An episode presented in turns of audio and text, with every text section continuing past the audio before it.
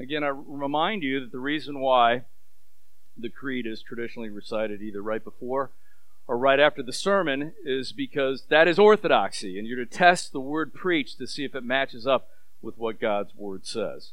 You may notice that we now have green paraments. That means we've entered into Trinity season or ordinary time. So, periodically during ordinary or Trinity season, we may deviate off of the text that we have in our threefold reading. We will be doing that this morning. We'll be in the Gospel of John. Do you want to start all over? Our text this morning is drawn from John chapter 3. Let us pray. Heavenly Father, we ask your blessing upon us this morning. We pray that you'd open your word to us. We pray that you make us wise according to it and that you would lead us and guide us to do it. For we pray this in Jesus' name. Amen. In 1962, Centralia, Pennsylvania was a lively coal mining town of 1,500 residents. In May of 1962, the town council decided to set fire to the strip mine dump in order to get rid of the coal refuse. Instead, the fire spread through a hole in the ground, setting the underground coal on fire. The town has been burning ever since, with smoke engulfing the town from cracks in the ground and is expected to keep burning for 250 years. Today, life is destroyed and only five people remain. Centralia has died with no hope of resurrection. Adam set the human race on fire at the fall, and humanity was destroyed and died. But with the coming of Christ, there is hope of renewal and resurrection. This morning, we'll look at the Gospel of John and see new birth for the whole earth. New birth for the whole earth. Good. And open up your Bibles. John chapter 3, beginning in verse 1. John chapter 3, beginning in verse 1.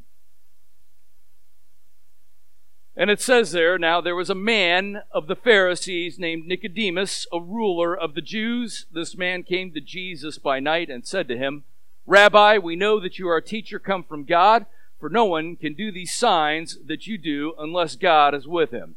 Now I want you to mark out a few things in your mind. First of all, notice that Nicodemus comes at night.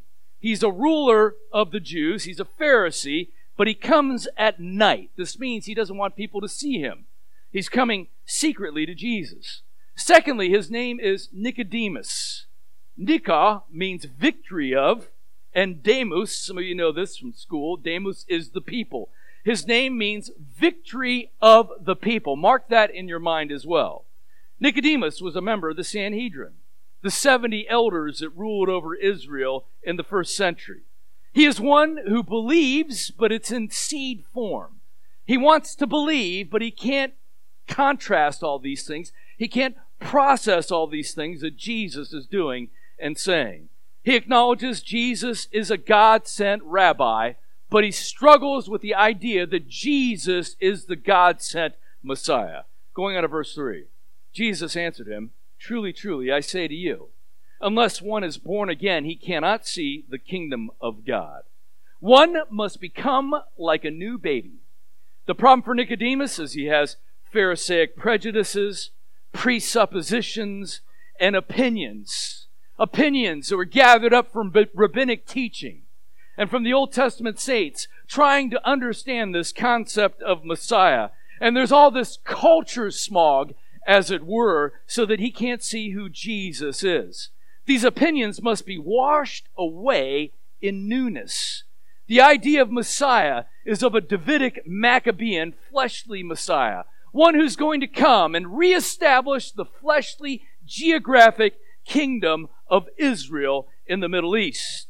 But instead, Jesus is the Savior of the world who is divine.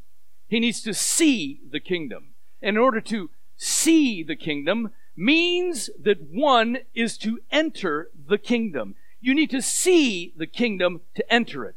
Going on to verse 4. Nicodemus said to him, How can a man be born when he is old? Can he enter a second time into his mother's womb and be born? Nicodemus's question dovetails exactly with the problem. You see, Nicodemus's problem is his ideas are too small. They're too fleshly in focus. He doesn't see who Jesus is and his vastness and what Jesus is bringing in its vastness. And I want to submit that sometimes we as evangelicals can fall into this problem as well. We begin to think that our religion is just simply private religion, that it has no bearing on the culture around us, that what we do is religious and timeless and has no effect in time and space. We believe in submission to the state, and so we make our religion small Whatever the government says to do, we will do that rather than seeing the kingdom of God unpacking itself in time and space. We give over the discipleship of our children to the government rather than seeing the power and the vastness of the kingdom of God and the body of Christ. Going on to verse 5, Jesus answered, Truly, truly, I say to you, unless one is born of water and the Spirit, he cannot enter the kingdom of God.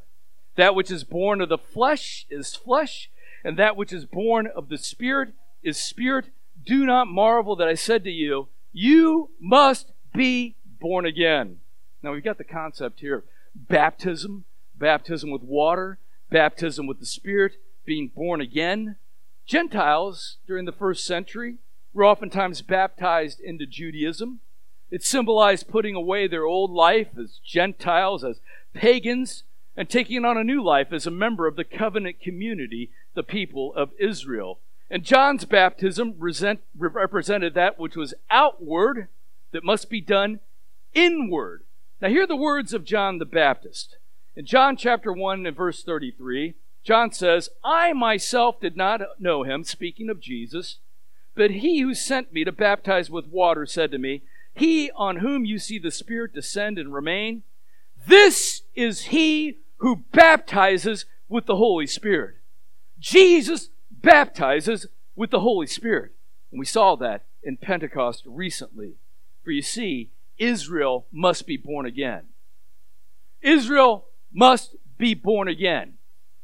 Israel must be born anew in the coming of the Messiah in the death and resurrection of the Lord Jesus Christ. And friends, all must be born again. Are you born again? Now, the Bible doesn't teach on altar calls. The Bible doesn't teach anything about praying for salvation. People merely come to believe. And sometimes that happens in very mysterious ways. We see that John the Baptist and apparently David had faith when they were in their mother's wombs or very early when they were born. Many of you out here, even born as Baptists, if I ask you, when did you come to faith? When did you believe in God? You'll say, I don't know. I just always believed. So some are born again at very young ages. Some are born again at mysterious times in the past, but all must be born again by the Spirit. The Spirit is thicker than blood. The family of God is heavier than your fleshly family or tribe. You must have faith in the Lord Jesus Christ and trust in the finished work of Christ. You must be born again. Can I hear an amen to that? Verse 8 The wind blows where it wishes, and you hear its sound, but you do not know where it comes from or where it goes. So it is with everyone born of the Spirit. Born of the Spirit. We hear an echo here of the beginning. We hear an echo of creation where the Spirit of God was moving and creating and giving life. In Genesis chapter 2, verse 7, it says, Then the Lord God formed the man of the dust of the ground and breathed into his nostrils the breath of life, and the man became a living creature. Breathed into his nostrils the breath of life. The word breath there is nishmat. It can be translated spirit breathed into his nostrils the spirit of life. It was the spirit who gave life in the beginning. It is spirit who gives new life even now. The spirit is the one that gives faith. The spirit is the one that makes us alive. The third person of the triune God moves ahead of us, moves through us, moves upon us, and gives us the gift of faith. And the Spirit moves mysteriously, regenerating some, and not others. God will do what God will do. The Spirit moves mysteriously through this age. And friends, I want to say don't automatically discount a movement because the theology is different.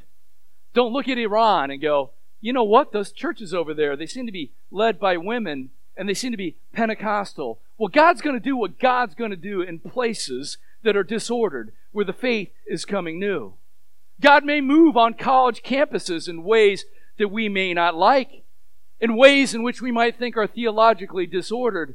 But friends, if they are doing things in accordance with the Nicene Creed, then we need to pray for them to mature. But bless God for bringing the kingdom to places that we might not expect. The Spirit will move where the Spirit will move. And the Spirit moves mysteriously in this age. Going on to verse 9. Nicodemus said to him, How can these things be? Jesus answered him, Are you the teacher of Israel, and yet you do not understand these things? Nicodemus is too caught up in his theology. He's too caught up in his contextual understanding. He can't see that the new age is breaking in. He can't see that the kingdom has arrived. He can't see that the king is sitting right before him. Oh, Going on to verse 11. Truly, truly, I say to you, we speak of what we know and bear witness to what we have seen. But you do not receive our testimony. If I had told you earthly things and you do not believe, how can you believe if I tell you heavenly things? If they, the authorities of Israel, will not receive testimony concerning what is happening before their eyes, how can they believe greater heavenly things? Now, when you come here to John chapter 3, even though it's early in the Gospel of John, there's a lot that's already happened. There's a lot of water under the bridge. In fact, if you go back into chapter 2 and verse 23, you'll see this. And this lies in the background of Nicodemus and the reason why he comes to speak to Jesus. In John chapter 2, verse 23, it says, Now when he was in Jerusalem at the Passover feast, many believed in his name when they saw the signs that he was doing. Jesus was preaching the word. Jesus was preaching the arrival of the kingdom.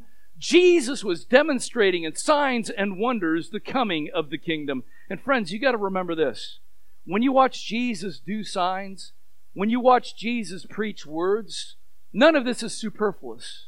Jesus is performing specific signs and wonders, showing that the kingdom has come, showing that he's Messiah. Jesus will raise the dead. Jesus will feed multitudes. Jesus will cast out demons. Jesus will walk on water. And men like Nicodemus wonder. They're drawn to Jesus. We'll see what happens with this. Going on to verse 13. No one has ascended into heaven except he who descended from heaven, the Son of Man. And as Moses lifted up the serpent in the wilderness, so must the Son of Man be lifted up, that whoever believes in him may have eternal life. No one has been to heaven and returned except me, says Jesus. He's the Son of Man. And as we've seen over the last several weeks, again, the Son of Man this motif drawn from the Old Testament in places like the book of Daniel. We have this figure who looks like a man. And by the way, I want to say this. When you see the Son of Man in the book of Daniel, it says that he's dressed in white and he has a, a white beard. And so we've got this motif from Renaissance art of an old man with white hair and a beard. It's not saying that he's an old man with white hair, it's saying he's luminescent. Whoever this Son of Man is, his beard and his hair and his clothing glows white he looks like a man, but he does the things of God. The Son of Man does that which is divine. Jesus says he's the Son of Man. Jesus says that he's been to heaven and returned. Look at what it says here. No one has ascended into heaven except he who descended from heaven, the Son of Man. I don't know about you, but that text has always perplexed me. Jesus seems to be speaking in past tense terms about ascending and descending already well, friends, I believe this is answered in the fact of theophanies. Theophanies or Christophanies are pre appearances of God in either the form of what appears to be a man or looks like an angel or something. And who might be the one of the Godhead who would have appeared in prior times? Well, again, theologians believe that it was Jesus. Jesus is the one who appears before. Jesus is the one who comes to people and they think they're dealing with a man, and at some point in their interaction, like Jacob wrestling with the man, and a sudden realization that they're actually wrestling with God and they should have died. Their eyes have beheld things that they should not have seen. And who might this have been? It was Jesus, test driving humanity. coming and going as a man, so that one day he will come and stay as a man forever. Jesus took on human flesh. Jesus died. Jesus resurrected. And now those theophanies are taken up in permanent form as Jesus is both God and man. The man Christ Jesus is seated at the right hand of the Father even now. And notice here what else we have. We've got this idea of a serpent in the wilderness. We see in the days of the wanderings in the wilderness, the people constantly grumbled. And so God disciplined his people. And at one point, he sent in poisonous snakes into the camp. And the people were bit and they were dying. And Moses took a bronze serpent and put it on a pole. Of all things in the world, a bronze serpent on a pole. And the people who were bit by the poisonous snakes, they looked upon the bronze serpent on the pole and they were healed. Isn't that weird? Serpents. By the way, serpents are different than simply snakes. Serpents are poisonous snakes. But the bronze serpent lifted on the pole brings salvation. Why? Because God likes to bring re- reversals. The serpent of the garden in temptation, the poisonous serpents that bit the people, become the serpent of salvation in the bronze serpent on the pole. In the same way as Jesus will be lifted up, the old Adam brought curses into the world. The old Adam brought the fall, but the last Adam reverses this and brings salvation for the whole world. Can I enter an amen to that? And then probably the most famous verse in the Bible, John 3:16. For God so loved the world that he gave his only son that whoever believes in him should not perish but have eternal life. For God did not send his son into the world to condemn the world, but in order that the world might be saved through him. Now, friends, notice here God loves the world, God loves his creation. In the beginning, God said it was good, good, good, and very good with the creation of man. God loves his created order. We're the ones that brought corruption into the world. But through a person, his son, he saves people and he saves the world Jesus was and is about something huge the salvation and restoration of the cosmos. Jesus is about something huge. He's saving the world. So, what happened to Nicodemus? You ever wondered that? Let's put these pieces together here for a second. Do a little detective work. It's kind of interesting because the book of John, in some ways, reads like Hebrew narrative. It doesn't give you answers on the surface. You got to take little bits here and then you put them all together and you go, ooh, take a look at what we got here. We got Nicodemus. He's recognizing the signs of Jesus. He comes at night secretly. Let's continue the story. In John chapter 7 and verse 50, here we've got the Jewish leaders and they, they want to put Jesus on trial. They're moving toward having Jesus put to death. They hate Jesus. They want to figure out a way to charge him with heresy. And in John chapter 7 and verse 50, it says, Nicodemus, who had gone to him before, and who was one of them, said to them, Does our law judge a man without first giving him a hearing and learning what he does? They replied, Are you from Galilee too? Search and see that no prophet arises from Galilee. Now we got Nicodemus coming out in the open and defending Jesus. And they say, Are you from Galilee too? Go and search and see that no prophet arises from Galilee. And guess what? I bet you he did. I bet you he spent time looking into this matter. And then Jesus goes to the cross, and Jesus dies.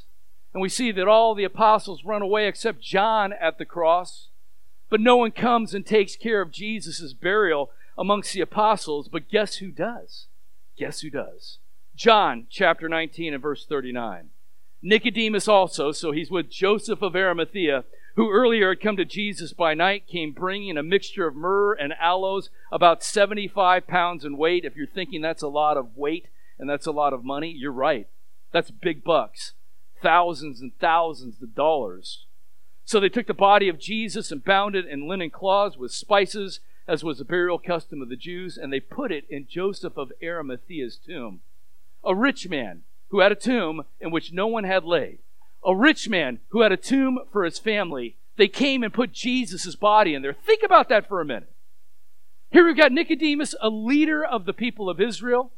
Here we've got Joseph of Arimathea, a wealthy, influential Jew. And what do they do? if they thought Jesus was a heretic, if they thought Jesus was evil, if they thought Jesus was receiving at the cross that which he deserved, would they have gone to the Romans, claimed the body, move the body of Jesus, take it into a tomb, a wealthy man's tomb, their own, expend a great deal of money for his burial?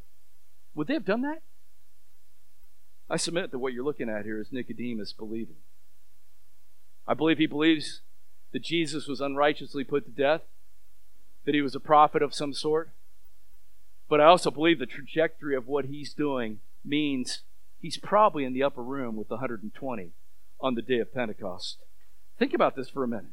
Nicodemus and Joseph of Arimathea would have been exposed to the resurrection. It was in Joseph's tomb, and it was their burial materials.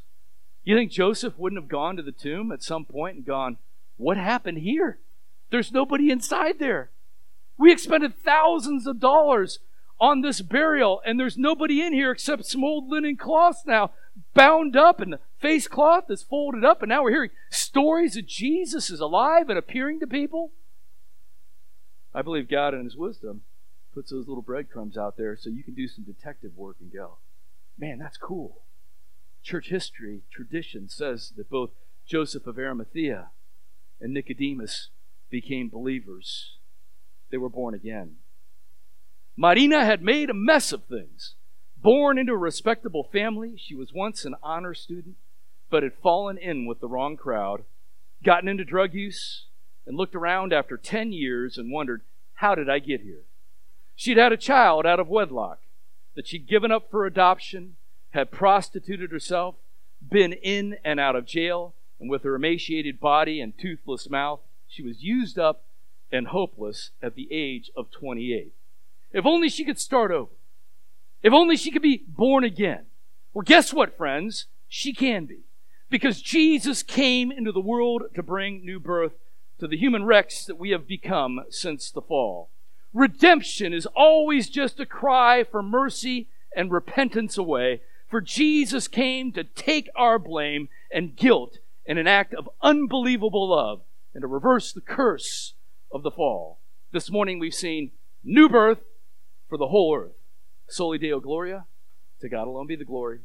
Let's pray. Heavenly Father, we thank you for the new birth. We thank you for making that possible through your Son who came and took on human flesh to die and arise from the dead and to give his life in exchange for ours eternal life, the gift of God. We thank you for it. May we spread the good news even this week. We pray these things in Jesus' name. Amen. Now you've heard from the Lord through His Word. Let us respond back with our tithes and offerings.